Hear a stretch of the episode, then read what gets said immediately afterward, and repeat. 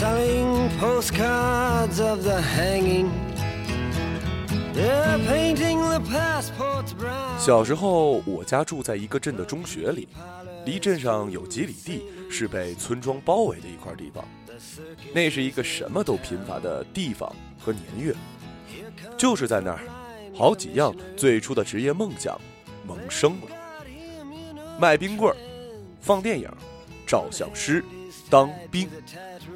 第一个想法就是卖冰棍儿。卖冰棍儿的大哥实在太酷了，他们一般骑着自行车来，后座上驮着个木箱，木箱内的小棉被内便是码放整齐的夏季里最晶莹剔透的宝贝。后来想想，那些其实是硬邦邦的老冰棍儿，奶油冰淇淋之类的高档货是后来才有的。有时冰棍儿还分颜色，有黄色和水红，有点水果味儿，更加诱人。后来才知道，里面无非是一些色素和香精吧。这些全都不要紧，要紧的是他们的到来。冰棍哥哥穿着背心儿，戴着草帽，脖子上搭着一条手巾，骑着自行车飞驰而来的身影实在忒帅了。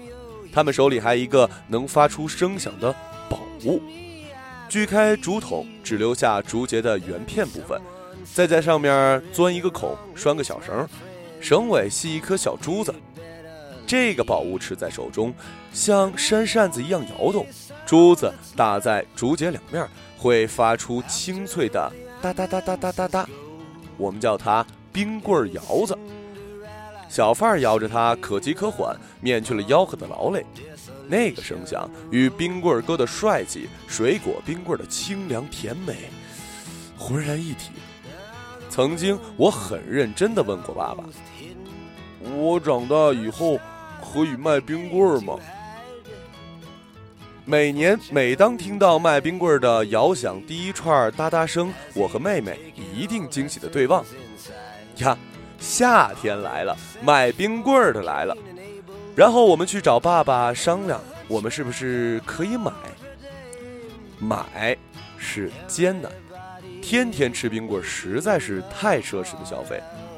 好，呃，就算不买，我在家中也可以听着那勾魂摄魄的哒哒声，判断出它们的方位、远近以及小贩的数量。只有在极热的夏天，我们小孩子需要老老实实的午睡，醒来后便可以从大人那儿领到一角钱去买上两只冰棍吃。吃的时候是不能胡乱跑动的，因为有时冰棍保存的不够好。有要融化的倾向，我与妹妹需要在地上摆一个脸盆，然后围在那儿蹲着吃。爸爸还会在旁边看着，不时指点我们应该怎样吃，不至于浪费。化了的冰水不要流到手上，吃到尾声时，冰棍儿快散架了，要用手在底下护着，最好及时早吃到嘴里落肚，那才为安。后来爸爸还曾给我做过一个冰棍摇子。做好之后，我就喜不自胜地摇着它在校园里飞奔，引得人狂笑，说：“你光摇，你的冰棍香呢？”搞得我是很羞愧地回到了家里。我家所住的中学里有一位老师的哥哥是照相师傅，姓曹，一只眼睛是瞎的。小时候刚见到他的时候，觉得他那只塌陷的眼睛很可怕。后来慢慢发现他是极有本事的人，人特别的和蔼。每到毕业季的时候，他便来学校内住上几天，做做给师生们拍毕业照的生意。那些天是我和小伙伴非常欢乐的日子。下午的操场上围观他摆弄那些照相设备，组织学生老师站队。就见他在三脚架上摆弄了一番之后，头钻进一块大黑布里，黑布一直在动。不知道他在黑布里做什么，我们只能等着。终于，头从大黑布里伸出来了。看得多了之后，我们都知道关键时刻到了，也都屏息凝神。曹师傅手里捏着一个椭圆的皮球，另一只手在大相机旁边优雅地举起食指。好看我这里，哎，不要眨眼睛。曹师傅捏下皮球，弹射般的松开，我揪着的心也松开了。直到结束了，他搞定了。照相真是一种果断的帅。中途，曹师傅回去换胶卷，我们也会跟着倚在门边看。见他坐在床边，两手插在被窝里摆弄，只见被子在动，怎么也不明白那是在里面做什么，就觉得他是一魔术师，能操作一种神奇，能将人的人像弄到纸上去。几天的工作很快就结束了，也偶尔会给邻居的教师子女拍几张照片，不要钱的。有一次得知要给我和妹妹照相，妈妈还慌忙的让我和妹妹晚上换上整洁点的衣服。纽扣齐全的去照相，几乎是几天来的辛苦陪同有了回报。那么神奇的人，竟然还可以这么好，太像当曹师傅那样的人了。只觉得他的那套家当忒高级，需要全部买了才可以吧？这个念头在少年心里滋生着，像是遇到了一座大山，自己是根本没法逾越的，只能想想作罢。那实在不像做个冰棍幌子那么简单了。总结那些儿时的职业梦想，他们隐约是这样的：有用是必须的，还要够帅，像曹师傅和冰棍哥那样，在被需要时如约而至，风驰电掣。上初中时一度喜欢武术，其实就是被电影《少林寺》闹的，买了很多武林杂志看，看了李小龙的故事，又想练截拳道。记得一次，父亲一声不吭地在院子里树上吊起一沙袋，我问他：“这是干什么呀？”“给你练呀。”喜欢的事儿不少，回想起来，父亲还都是挺支持的。高中时，父亲曾许诺：“等你考上大学了，我就给你买一双拳击手套和一个相机。”父亲以前教过体育。特喜欢拳击，一直到现在还每周末看电视上的武林风节目。至于为什么给我买相机，我一直不太清楚原因。大概这些都是他心目中想玩又没玩过的好东西吧。在我要去上大学之前，父亲去百货大楼花了八十块给我买了一把广东产的木棉牌吉他。当时是看我对音乐太痴迷了吧。在他的极力主张之下，我和妹妹读的都是师范院校。在我们即将迈出家门的时候，他凭借自己的经验，替我们选择了一种旱涝保收的稳妥。可惜我实在不是一个受得住稳妥的人。离家转眼二十多年了，我竟然还是一个看上去毫无定性的人。毕业分配在外地的中学教书，没两年就辞职跑掉，让父母揪心了好多年。后来搞音乐，颠沛流离十年，他们也是极为牵挂。直到后来做记者，经常给他们寄一些报纸啊，感觉他们才安下心来。又是十年之后，我又跟爸妈说我想辞职了，去搞摄影，让他们再次陷入了无边的担忧。我们这代人跟上辈人的交流着实很少，基本就是不交流，更多的感情都闷在心里。国人的感情太内敛，也太压制，并且好拖延。